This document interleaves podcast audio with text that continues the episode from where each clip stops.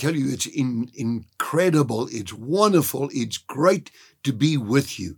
I walk into people in the street everywhere, and they always say to me, Pastor, we follow you every day. We listen to heart to heart. And then we pray together.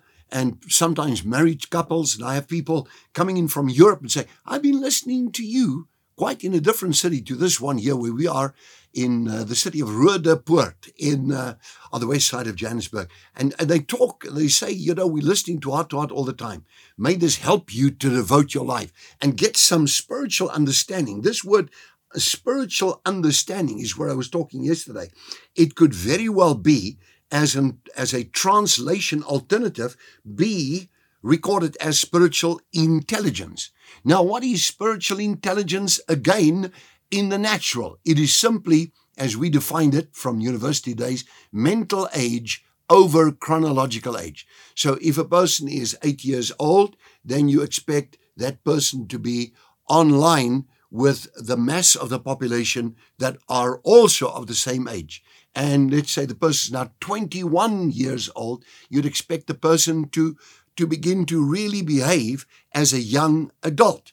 And uh, sometimes when they're 30, there's more of a maturity that now comes 40, 50, and so on and so forth.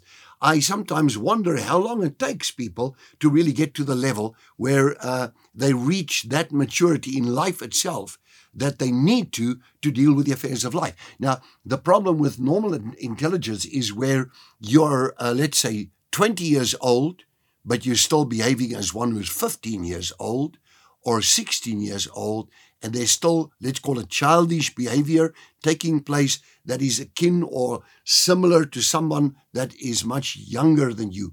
Also, when it comes to getting a grip or the ability to understand things that everybody else would be able to understand and comprehend on your age, let's say you are right there with the mass. The mass average intelligence of the world would be on 100, 100 points. And uh, so it's a bell curve. And then from the bell curve that goes like that, you get the center point at the top that could give, gives you an average of 100 uh, on the IQ level. Now, with that being said, you have below that and above that. If a person lags behind or a person is actually quite ahead for his age. And so you could see that in the way they solve problems. But spiritually, is, I think, to a large extent, this very interesting to me. It's to a large extent, just looking at the scripture here, it speaks of the Holy Spirit involvement in our lives, imparting to us, because we are also spiritual beings, and God says to us in His Word that we are temples of the Holy Spirit. And so, uh, if I have spiritual understanding, if I, for example, read the Bible, and uh, I don't know what goes on here. Or there is something somebody's saying to me of spiritual weight, and I'm not able to comprehend that.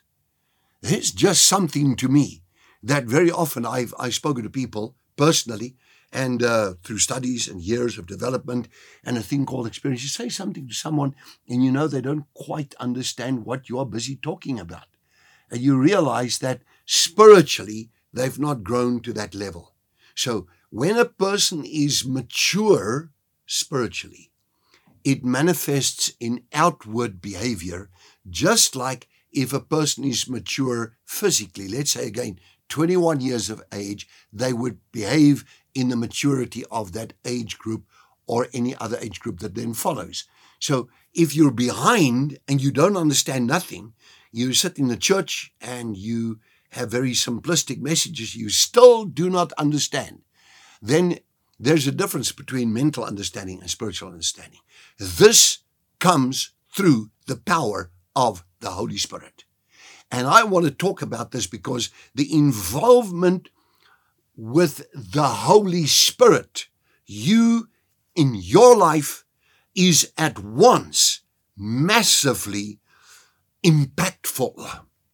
I don't quite sometimes know how to ex- even explain these things. It's like has a major impact on people when you develop spiritually through the help of the Holy Spirit. But we'll get back right with you tomorrow, and I bless you in the name of Jesus Christ. May you have a wonderful day today, wherever you are. And know this Jesus Christ loves you.